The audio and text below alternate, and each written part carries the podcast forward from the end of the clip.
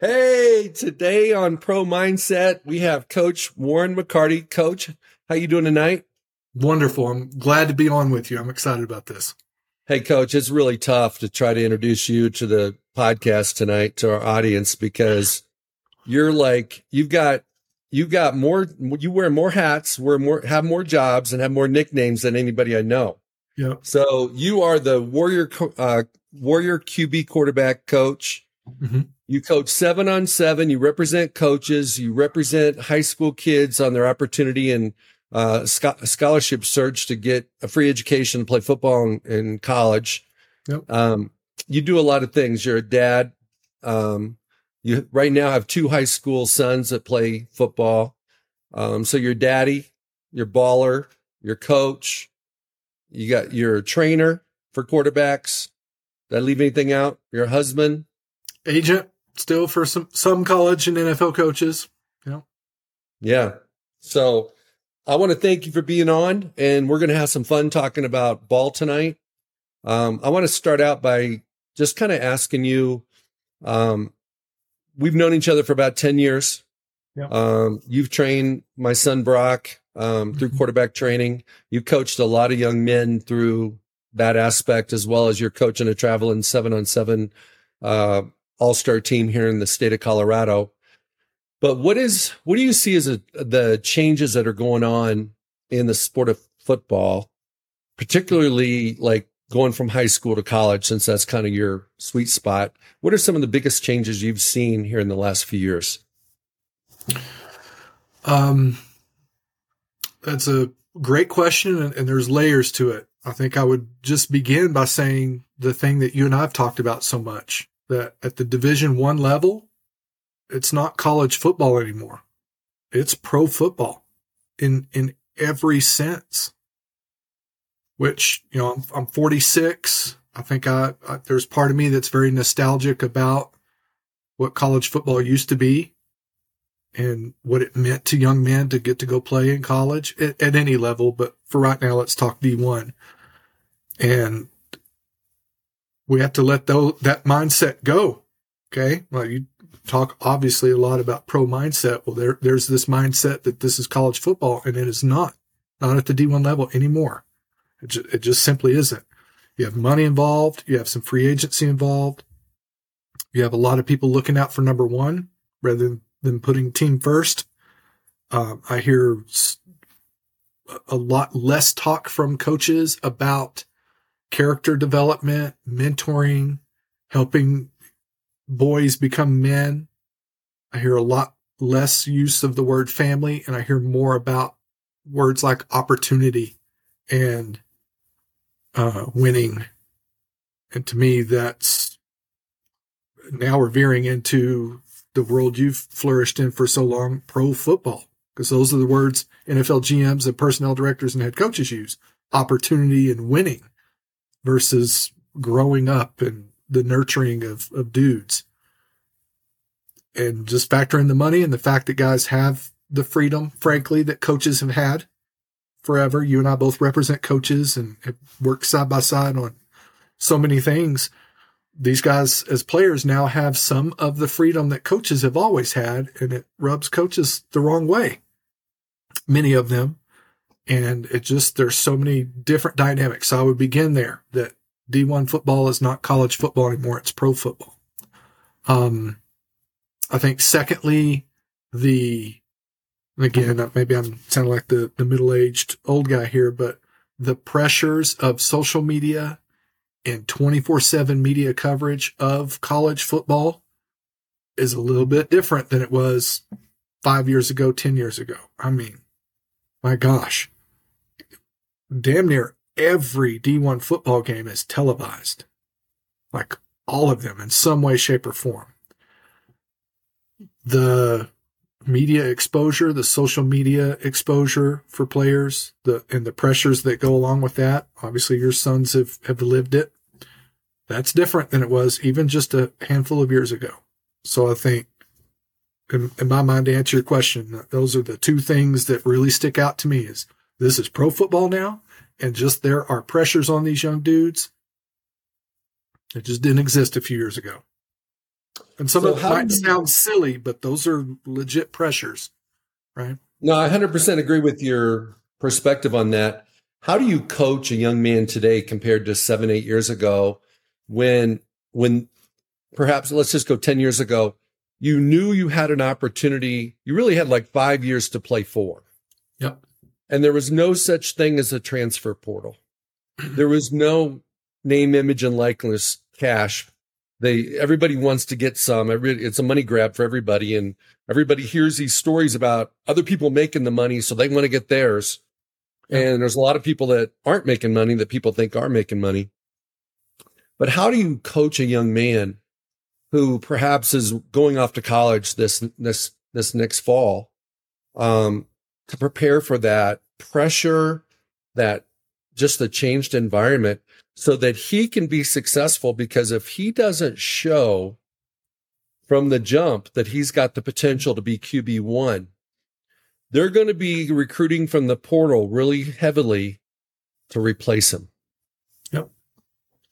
I think um, a great question, by the way. I think as I reflect on on your question, I would say maybe eight to ten years ago, I spent a lot more time talking about X's and O's preparation and just toughness and leadership skills, things of that nature.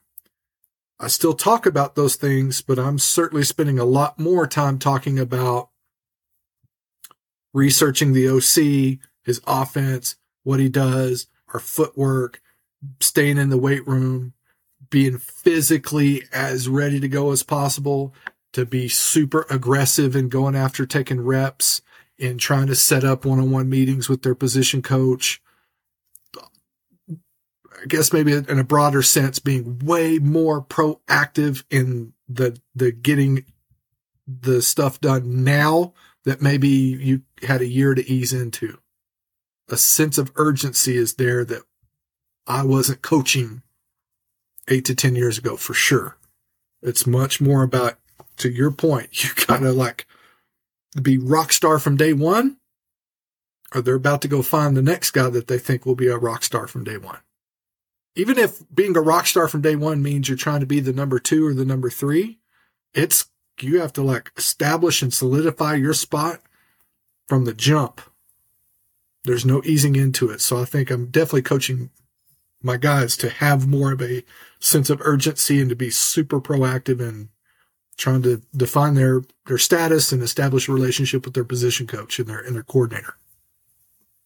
It used to be when they went to college, they showed up as a boy and they got the opportunity to develop into a man, grow their leadership, their maturity, their work ethic, everything related to becoming a leader of an organization and being the face of a, of a, of a program.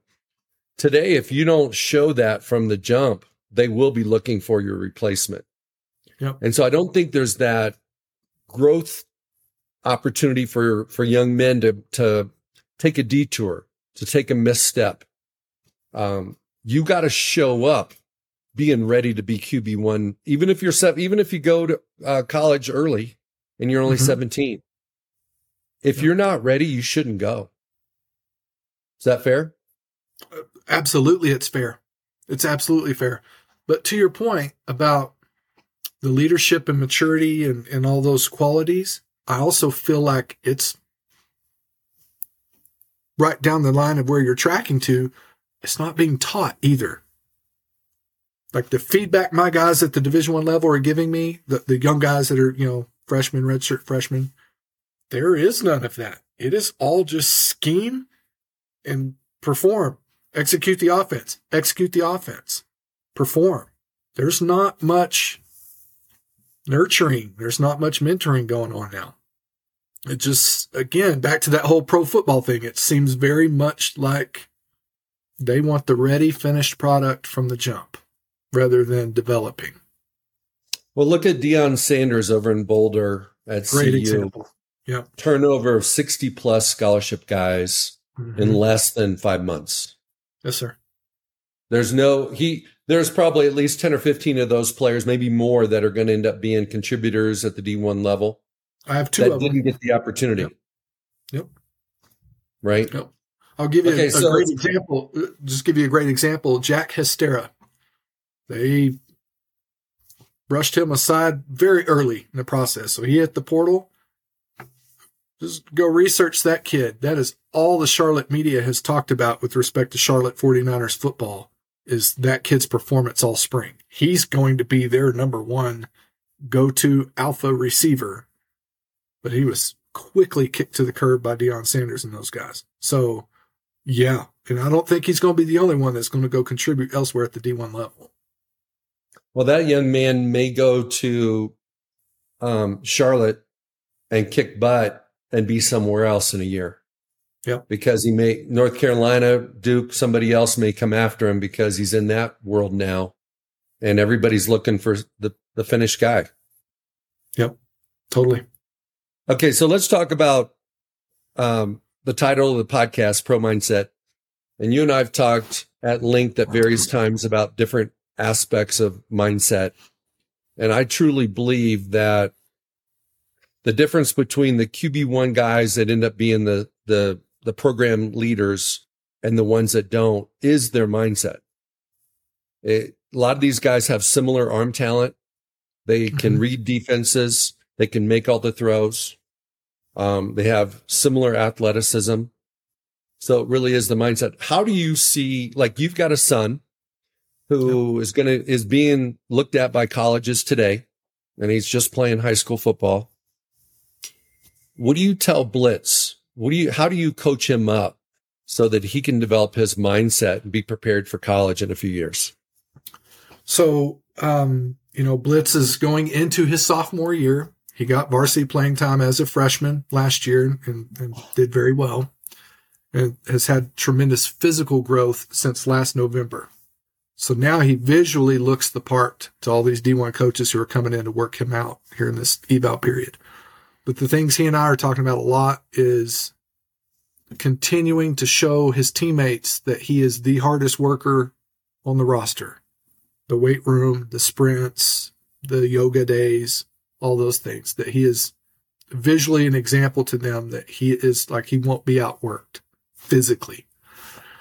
Um, we he he sets up a weekly um, Zoom call with his offensive coordinator to go over run game calls and, you know, philosophical things in terms of how they want read progressions done. So he's doing his work in terms of X's and O's.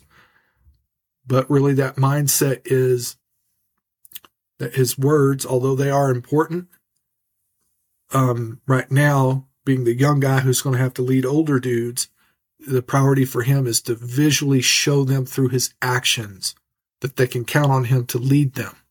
Like, oh, Blitz has put on 33 pounds since November. I see that he's bigger and taller and stronger and his little medium shirt's a bit tighter and that they see that he's doing extra sprints or when they're he's winning gassers like he's winning the gassers.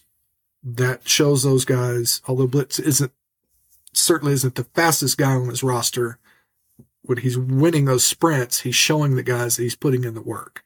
So right now it's like phase one of earning trust is through his actions and then I feel like his voice will be more heard because they've seen him do the work physically. So like that, we feel like we're kind of phase one of that mindset.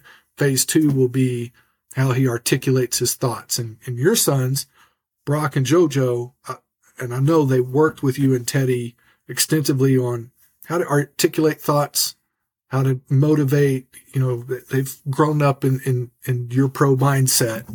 And those are things I'm working on with Blitz about how we speak to guys, how we speak to guys who are older than us, how we speak to our peers, and how we can use our words to be most effective and uplifting, even when we have to be an ass, but upli- uplifting in a way that still earns trust, even if it's chewing out a teammate, that it's done from a place of love and done from a place of we're trying to build something, this brotherhood together to win football games, right? Um, but I've, I've always admired Brock and JoJo's ability to articulate their thoughts in a way that motivates. That's not easily done. And for Blitz, so that's like phase two that, that we're kind of easing into right now is how to effectively verbally lead. You've worked with a lot of quarterbacks that have gone from gone on to play college football. What's the thing that most of them get surprised by? What's Ooh. the thing that, if you look back at the people that didn't do as well as they could have done, what, you know, is it they party too much? Is it they didn't have the arm talent? The coach overestimated their ability? Or was it, you know, competition? Was it unfairness? Was it scheme fit? What, what are the, some of the things that trip guys up that they don't think is going to, they don't think it's going to be an obstacle, but it smacks them right in the face? I think two things. I, I would I would really say two things. One is that there is indeed politics at the Division One level. I think a lot of high school coaches kind of convey these thoughts to their players that you know this isn't daddy ball anymore, or there's not you know booster club president doesn't have a say in who gets to play, and hell yeah, there's politics involved. Maybe it's different politics, but you know, so and so is a two star recruit, and Johnny over here is a four star recruit. Four star recruit's going to get every opportunity to sink or swim more so than the, the lesser recruit or the walk on or the, the guy who they signed at the last minute. So I think number one is things that have contributed to dudes not having success or being shocked and surprised is that hell yeah, there's politics in college football. It's it's not just a the best the best eleven play. Hell no, that is not true. It's absolutely not true. And then secondly, I think the distractions that come with college football. Parties, sex, um the fun things and the perks of hey, I'm on this roster, I'm on this team as fun as they are, they can bite you in the ass. So I think that's the two things is that politics are for sure involved and that there are distractions. And those distractions, if you let them distract you, can literally seal your fate. Well, the two antidotes for that in pro mindset for the politics is to understand that there's always life's not fair. Football's right. not fair. Playing time's not fair. All coaches preach that they have a meritocracy on their team and the best guy's going to play, but that's not how it works.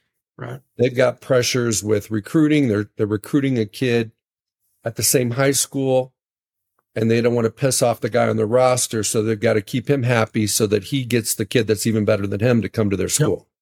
Yep. Right. And so I think from a, a standpoint is the understanding there you should not expect it to be fair is important and that the coach may not want you to win the job. Doesn't mean you can't. It just means it's going to be a little bit tougher. Yeah.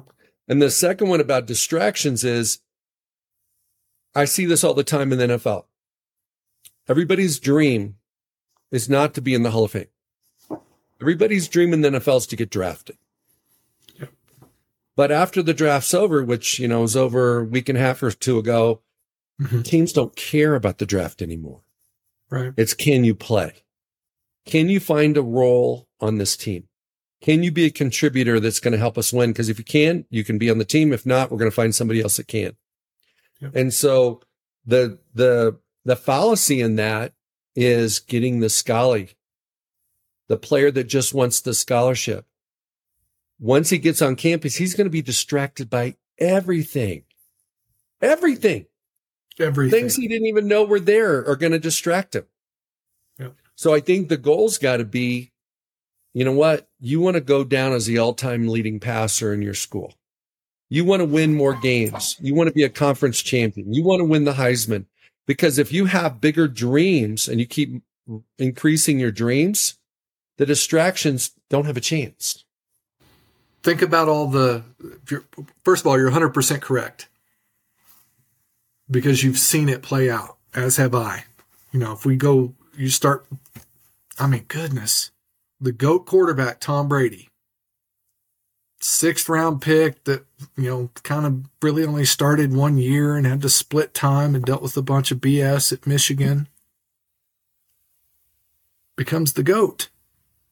Uh, the greatest receiver in pro football history was a one double A guy that struggled his first year dropping balls. People forget that about Jerry Rice. He damn near didn't make it with the Niners. He dropped so many balls his rookie season and was, everybody talks about he was a 4 6 guy. But the goal for him wasn't just, oh, I've made it. I'm going to chill. He had, was wired differently. It was to prove everybody wrong and to be the greatest ever, to be a Hall of Famer. To your point, setting those goals high. Same with Tom Brady. Um, I just think you go right down the list of who are the greatest of all time and then some of our current greats. They just, getting there wasn't the goal. Being elite has been the goal, and therefore that eliminates the distractions, eliminates the, oh, I'm getting screwed here. This isn't fair. The politics of it. They just keep working to where they just outplay everybody to the point where you can't, the politics have to fall the wayside because it's so obvious they have to play this guy. Right.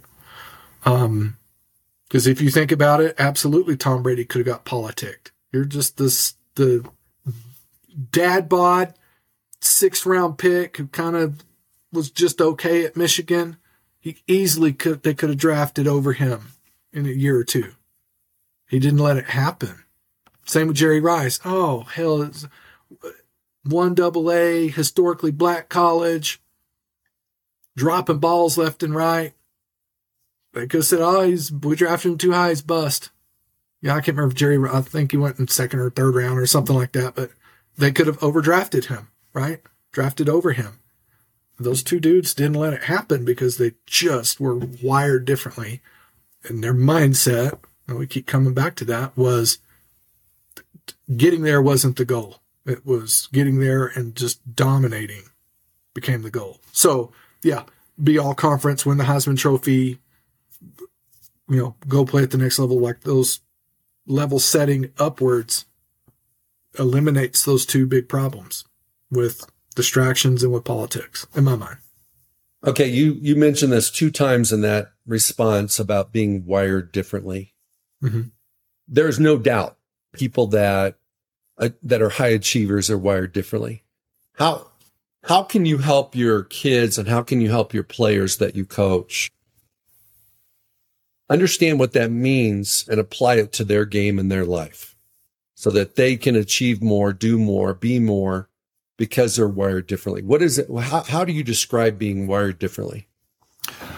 Well, I think, um, you know, when I think about my guys who've achieved greatness and your son Brock being one of them, because I feel like he, he's achieved greatness, especially with what he accomplished last year. There's a lot left more on the table for him, but guys like Brock and uh, some other guys who've who've achieved at a high level and, and really dominated. I think what I tried to instill in them in an early age was, of course, I'm I'm kind of geared more towards the quarterback realm. It is a lifestyle choice, and therefore it makes you different. And you have to embrace being different and embrace the idea of not going to that party on Friday night because you're going to stay home and take care of your body because you had four hard workouts that week. Or not hanging out with these dummies that are doing stuff that you know can go bad in a hurry and instead hopping online and watching some film and hanging out with your girlfriend at the house. Those little things start to stack. JoJo talks a lot about stacking. And so I think uh, one of the, that's one of the things I talk to those guys about is making that it's a embracing a different lifestyle to be elite means sacrificing some areas of your life that sure seem fun, sexy, and cool, but don't align with the mindset you have to have to achieve greatness. And that there is a sacrifice and a different mindset and different uh, lifestyle that you have to choose and and to convince them that it's cool to choose that lifestyle, I point to the greats because I feel like almost every, and I'm talking quarterback specifically here, but I'm sure it applies to other positions. I feel like the greatest quarterbacks have had to overcome some stuff in their life, be it personal and or on the field, to achieve greatness. I just haven't seen too many guys who've had the smooth path. Okay. And like, I don't under, I don't personally know Patrick Mahomes, all of his personal life. Right. Um, but for the most part, I think dang near every dude who I've seen achieve greatness, including some guys that are playing right now, all have some shit that they had to overcome. Some slight against them, a bad home life, personal tragedy, something that they had to choose to be different and choose a different lifestyle, which to me then leads to the stacking of the weight room, the film room, the working on the mechanics and just doing all these things that stack up to achieving great results on the field. I just feel like it's it begins with the lifestyle choice, and I work hard on convincing them that that makes sense. That's okay to be different, and it's okay to live a different path. Well, when you look at NFL quarterbacks, we can start with the highest paid guy in the league, and Lamar Jackson, um, me included. I didn't think he was going to be an NFL quarterback. I thought he was a phenomenal athlete, won the Heisman, um, phenomenal runner, maybe the best, best, most talented player in the field in every game he plays because he's so freaky athletic. And yet he proved everybody wrong. Yeah. And the second highest paid guy in the league is Jalen Hurts, and he wasn't good enough to finish his career at Alabama. Yeah. So he had to transfer to Oklahoma. And Joe Burrow's not too bad either, and he had to transfer from Ohio State to yeah. you know to do what he did and win a national championship at LSU. And you know, Josh Allen had, you know, no D1 offers coming out of high One school. One shot after JUCO. That was after JUCO. One shot. Yep. Yeah, after JUCO. And we could go on and on and on. I mean, Aaron Rodgers fell in the draft. You know, it's like all Russell he was Wilson, a JUCO. He was a JUCO guy. Same thing. He was a JUCO guy. He was a JUCO mm-hmm. guy too. Yep. Russell Wilson had, you know, he was messing around with baseball at NC State, but he had to transfer to Wisconsin to really make his mark in college football. So it's yep. like every single one of those was not the golden child. They were not the five star that, you know, stayed at the same school, was three and out, won a Heisman and went to the NFL, was the number one pick. Right. Right. Yep. They've all had to overcome some giant obstacle. All right, let's shift gears. Let's take a, you know, you got lots of different perspectives. You wear lots of hats. Let's, mm-hmm. let's kind of dive into being a dad. Okay. okay you've been in you've been in pro football or college football for your whole life yep. in lots of different roles. You know you were in the arena league as a gm you played i mean you played quarterback. I mean you there's so much history. We don't have enough time to go through everything you've done. But suffice it to say you're like the consummate football dude. Okay? Thank you you. you know more you've forgotten more than a lot of people know. So when you're sitting there talking to parents about their their son who has these dreams, and the parents have dreams for their son too, where do you see the breakdown by parents? And what have mm-hmm. what have been your own temptations where you could sabotage your own kids um, because you're a dad and dads think certain ways, and sometimes dad dads get in the way. I think that word fairness is uh, fairness in and of itself can be really gray, if that makes sense. And I think that's where parents and I've man I've had to pump the brakes on myself a few times as well. When you feel because we we view our kids through these lenses of love, right? We don't all have clear spectacles on when we view our kids. And so when we view our our kids through those lenses of love and we perceive something that's not fair or we think is bullshit or whatever, that's where things can get sideways because then parents are talking and talking bad about a coach or bad about a situation or bad about a teammate or this thing that happened. And man, our kids, and I'm speaking as a dad here, our kids are literally every day learning how to be from us.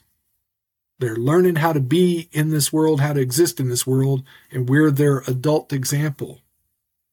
And so even when they're like, we feel like they ignore us and roll their eyes and scoff at us and all the things that, that kids do and teenagers do, they are absorbing and they do, um, our, our opinions get ingrained in them one way or another.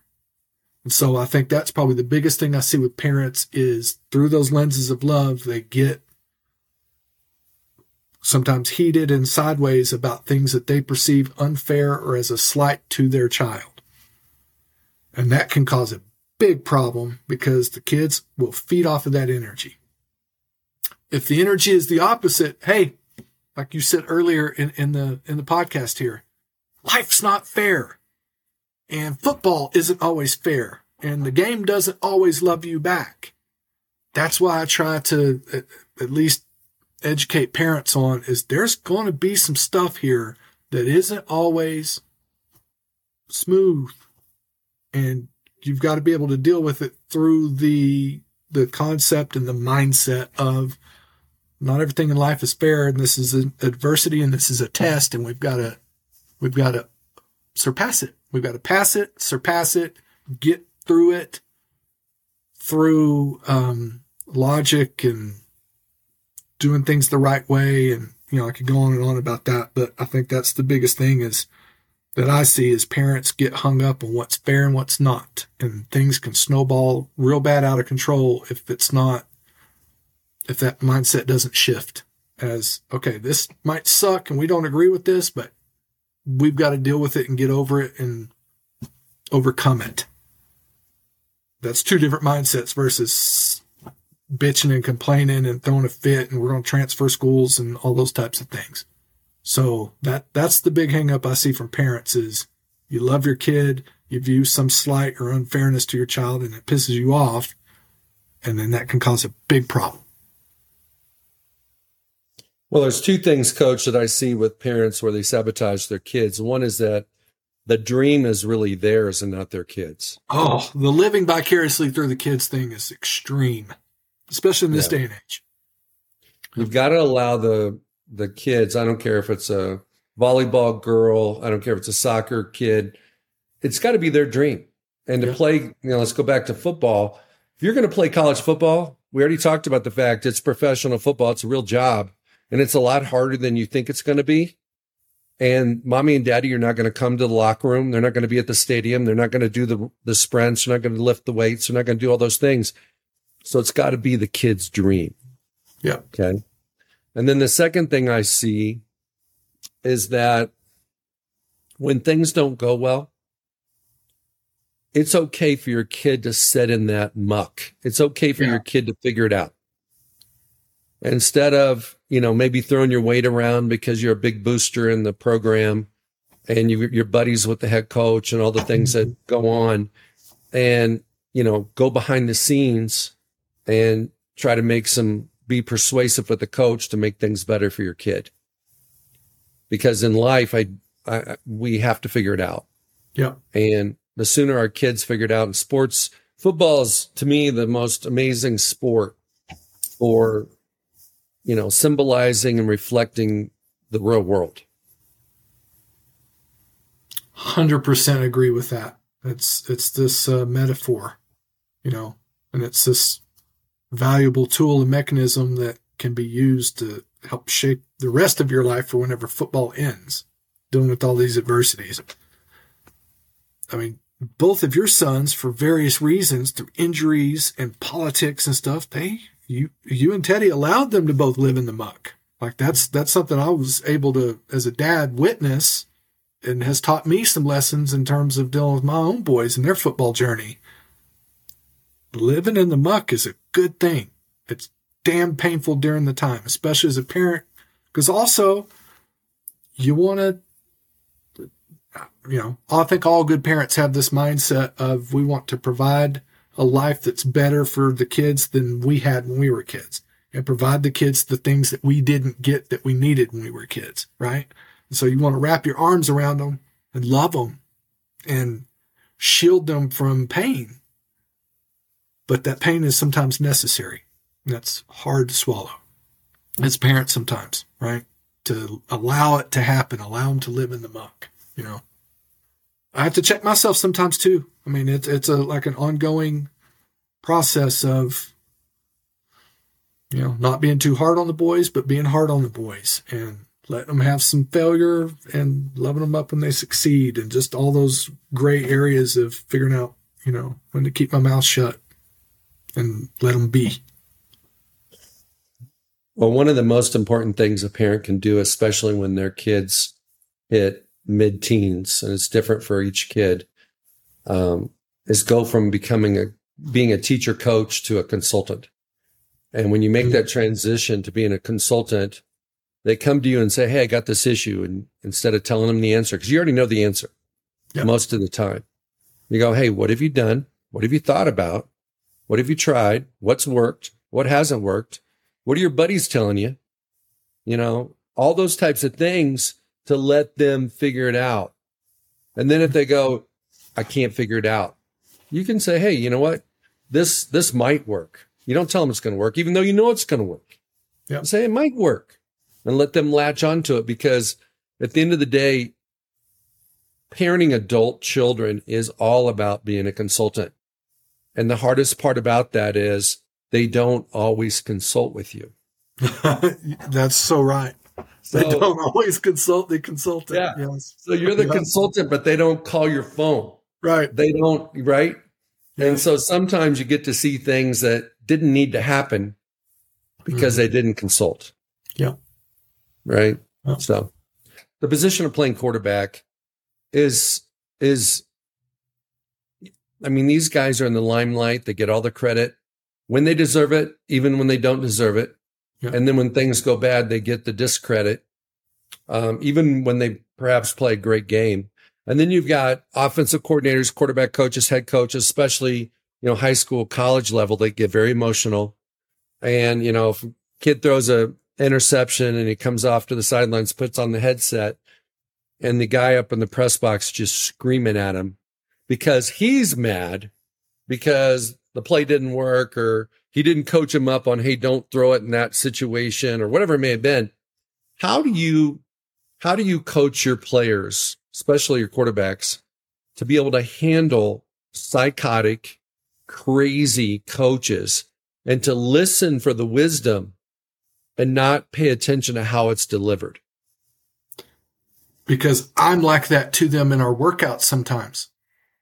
So let, uh, we'll take Blake Barnett, for example, who's a, a, national recruit and in the, in the headlines a lot right now. Sometimes Blake and I'll have a workout and I hardly say anything to him. Correct a little minor thing here or there. There's other times where if I feel like or I perceive that he didn't bring his A game that day, or he's, you know, maybe he's sore, you know, because during the season we'll work out on Sundays. And let's say he took some shots on Friday night and it's lingering, you know, Saturday didn't heal him all up and it's lingering Sunday and he's not in it. I'll just jump his ass. Almost sometimes to the point where it, to him, I'm sure feels uncalled for or unnecessary. I'm cussing him, intense, in his face, questioning how his dedication and commitment, all those things that maybe seem irrational and probably, you know, the other dudes are looking at me like, whoa, you know, coach is all up. Damn, he's getting after Blake today because I want him to, to feel that heat and get the practice of hearing the message. What was the message? Oh, well, the message was it doesn't matter that I'm sore. I've got to be able to make these throws on the run and we're here for one hour on a Sunday and it's routes on air and I got to complete these balls and I'm not getting it done right now. Right. So it's almost like that's practice. Right. And sometimes it is genuine. I'm pissed off because I feel like my time's being wasted or, you know, the, the their parents' money is being wasted, right? They're paying me to train the kid and he didn't bring his A game that day. Uh, but also there, the side benefit of that is I'm preparing you for what's about to happen because as you very well know, that's what happens. I think, you know, we're, we're here May of 2023 and people will think back to that Notre Dame, Notre Dame game in the fall where Tommy Rees is on headset and the cameras catch him just going irate on, I can't remember which Notre Dame quarterback was, was playing that day and he threw a pick or an incompletion or something. And he MF'd him and ripped his ass. And it was on, you know, for the whole world to see. it happens. It's a passionate, emotion filled game and sometimes it's justified. Sometimes it's not. But the kid, to your point, has to be able to filter the F bombs and the anger to what was the message, right?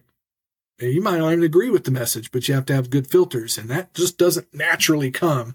It's something you've got to practice. So yeah, my guys sometimes will take ass chewings because I'm legitimately pissed off, or sometimes they'll take ass chewings because I just think they need it.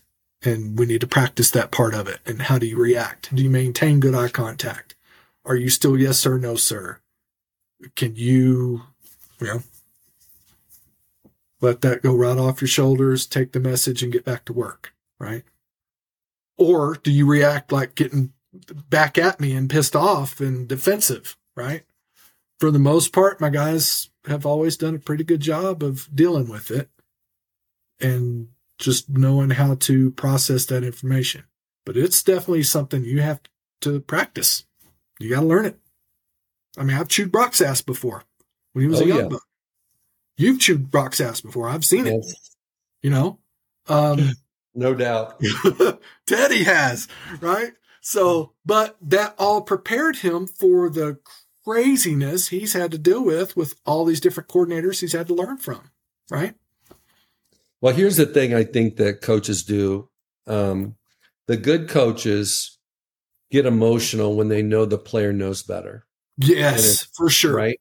And for when sure. you're a parent, you like, let's just take Blitz. You know what he knows, at least within a reasonable yeah. uh, certainty. You know, you've talked to him about things. So if he goes and plays for Mullen and he, let's say, he throws into triple coverage and he throws a pick, and there's two other guys wide open. Yeah. And you get a little emotional inside because you know he knows. He knows better than that. And so I think once players and coaches develop a stronger relationship, once a guy gets on campus and they get to know him and they know how much he cares and how hard he's worked, yep. the coach can't help himself because he cares too much. He yep. loves the player too much and he knows the player knows better. Yep. There's right? there's definitely that emotional um, threshold, that line that gets crossed when the personal emotions come into it. Like I, you know, not to be late over the middle and throw it off your back foot into triple coverage. You, why on earth would you do that? Right. Also, as coaches, and you know, you've coached, you've been coached, you played D1 ball. Everybody's always striving for, for for perfection in performance. It's basically unattainable, but like that's the goal, get as close to that as possible. And then when you see that imperfection and you know it's not a physical thing, it was here. Ugh, that's tough. that's tough. Yep. Well, coach, let's shift for a second. Um, there's not too many families. I think there's like a roping family in the rodeo world that's got you know, like Ty, Cash, and all these different names. You've got, you know, Blaze, Blitz, and Buzz as your th- three sons' names. Yep. Kind of give every, give the audience the genesis of those names. Whew. So, um, you know, they're they're all the kids go by their B name. So we have Briley, Berkeley, and Blakely. Those are our adult daughters. And then um, the boys, Blaze, Blitz, and Buzz.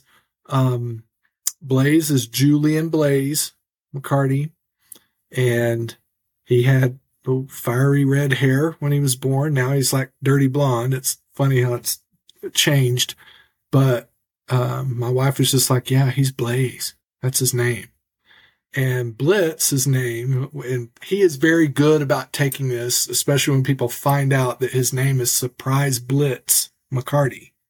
And there's some double meaning in there. He he was our surprise baby.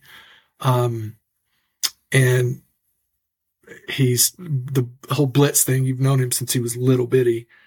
Just fits his personality as well. So he goes by Blitz, but his name. And then in football, there is totally a surprise blitz that we see like almost in every game where the quarterback didn't see it coming and was surprised by the blitz. And we sure didn't see him coming either.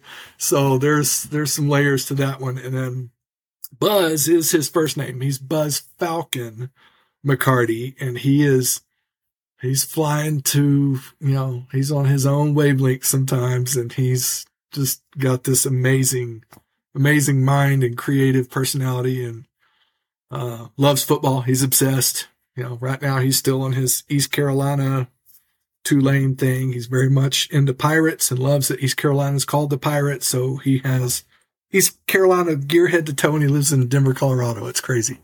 Yeah. Wow.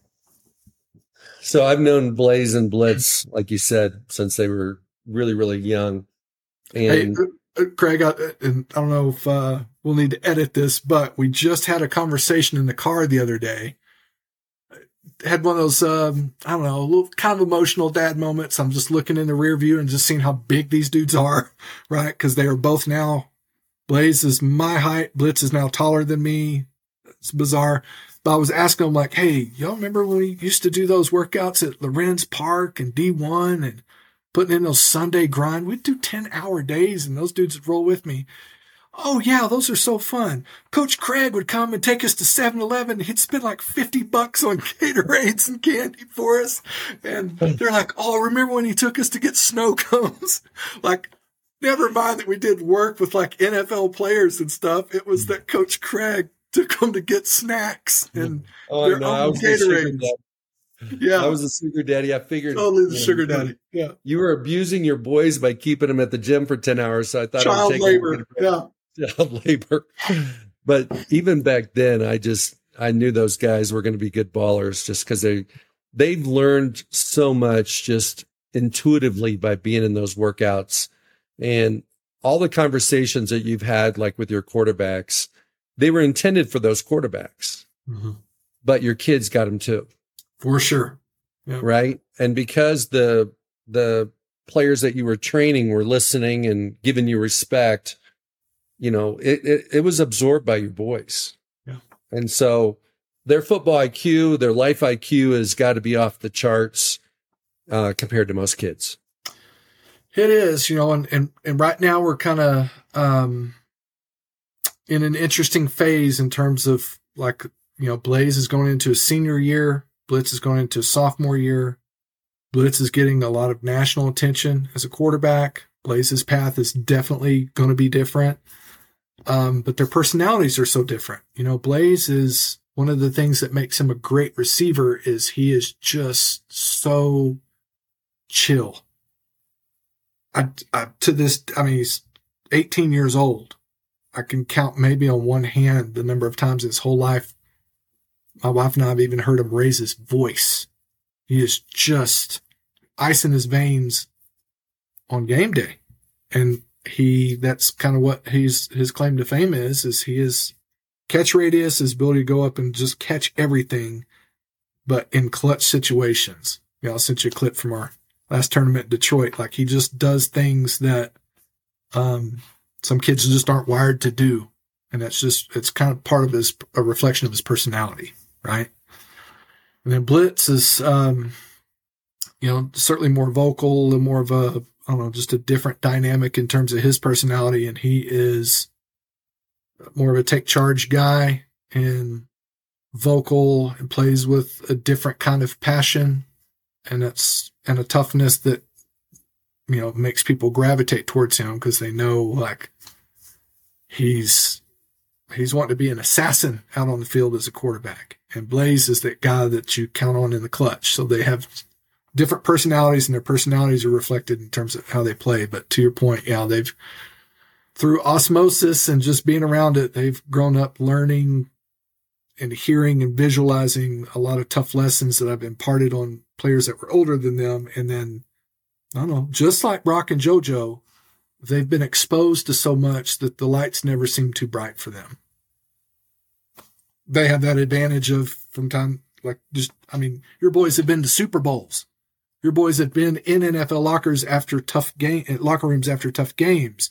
They've heard daddy on the phone negotiating multi-million dollar contracts on behalf of a dude that used to play catch with them in the backyard when he came to visit.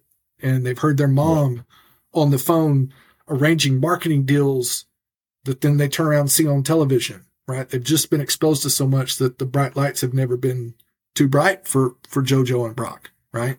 And my boys are kind of following and trying to follow in those footsteps in terms of. No, your boys are doing the same thing, and that is true. Yeah. I was having a conversation with Brock the other day about uh, playing at Clemson, mm-hmm. and he said, "Dad, that was the my favorite game because it, he was in his element." Yep. That you know he he doesn't like going playing in games. Not that it matters to the players, but when it's this the stadium's half capacity, there's no pressure. Right. You know, it's like the I really feel like the the patterning, the the just the path that you've taken your kids on and I've taken my kids on, it's given them that advantage in terms of, you know what, nothing's too big. Yep. You know. Yep. Well, coach, we're at 50 minutes. I want to thank you for being on Pro Mindset tonight. Dude, by. I know. Just a convo, man. It was just a convo. Yeah. yeah. And you know what? Here's the thing. Um, if there's somebody in Colorado or anywhere across the country that's listening to this podcast and they have an interest in reaching out to you and uh, potentially, you know, utilizing your services and uh, helping their son uh, get an opportunity to play college football, how can they find you? Uh, what's your website? Those types of things. Real easy to find because uh, my contact info is on there. You can go to warriorqb.com. Uh, you can go to warrior7on7.com. Those are, you know, two websites that are easy to find me. You can find me on Twitter. I'm at warriorqbcoach. DMs are open. Email and contact info, cell phones on there. Uh, I'm not sound like Deion Sanders. I ain't hard to find. uh, but yeah, I always welcome phone calls, questions, you know, glad glad to talk ball and to try to help people. You know, that's uh, one of the things that I've always admired about you, Craig, is your willingness to, through with an open heart, give good advice. And some, I mean, you I have had conversations that literally nothing to do with football before, just about parenting and being a better husband and things of that nature. I've always admired that you've been a person who's just willing to help other people trying to be good people, help them be good people and I'm trying to model that as well in my professional life as well. So, so thank you for being such a I appreciate it. Yeah. I appreciate you being on the show, Coach. We'll we'll talk to you soon. Have a great night. Give your kids a hug. Definitely will. Thank you, brother, so much. I want to thank you for tuning in to Pro Mindset Podcast. If you enjoyed the listen, please leave a five star rating. If the message was a vibration you connected with, and you have any friends, family, or colleagues who would benefit, then please share this episode with them. You can follow Pro Mindset Podcast on the following social media platforms Instagram and YouTube, Pro Mindset Podcast, Twitter and Facebook, Pro Mindset Pod, LinkedIn, Pro Mindset. We will drop our shows, Pro Mindset Podcasts, every Wednesday morning, and we invite you to listen and subscribe. Also, don't hesitate to check out our archives to listen to previous shows. And finally, I encourage you to embrace a pro mindset truth from today's show. It just might be the key to unlock the pro inside you.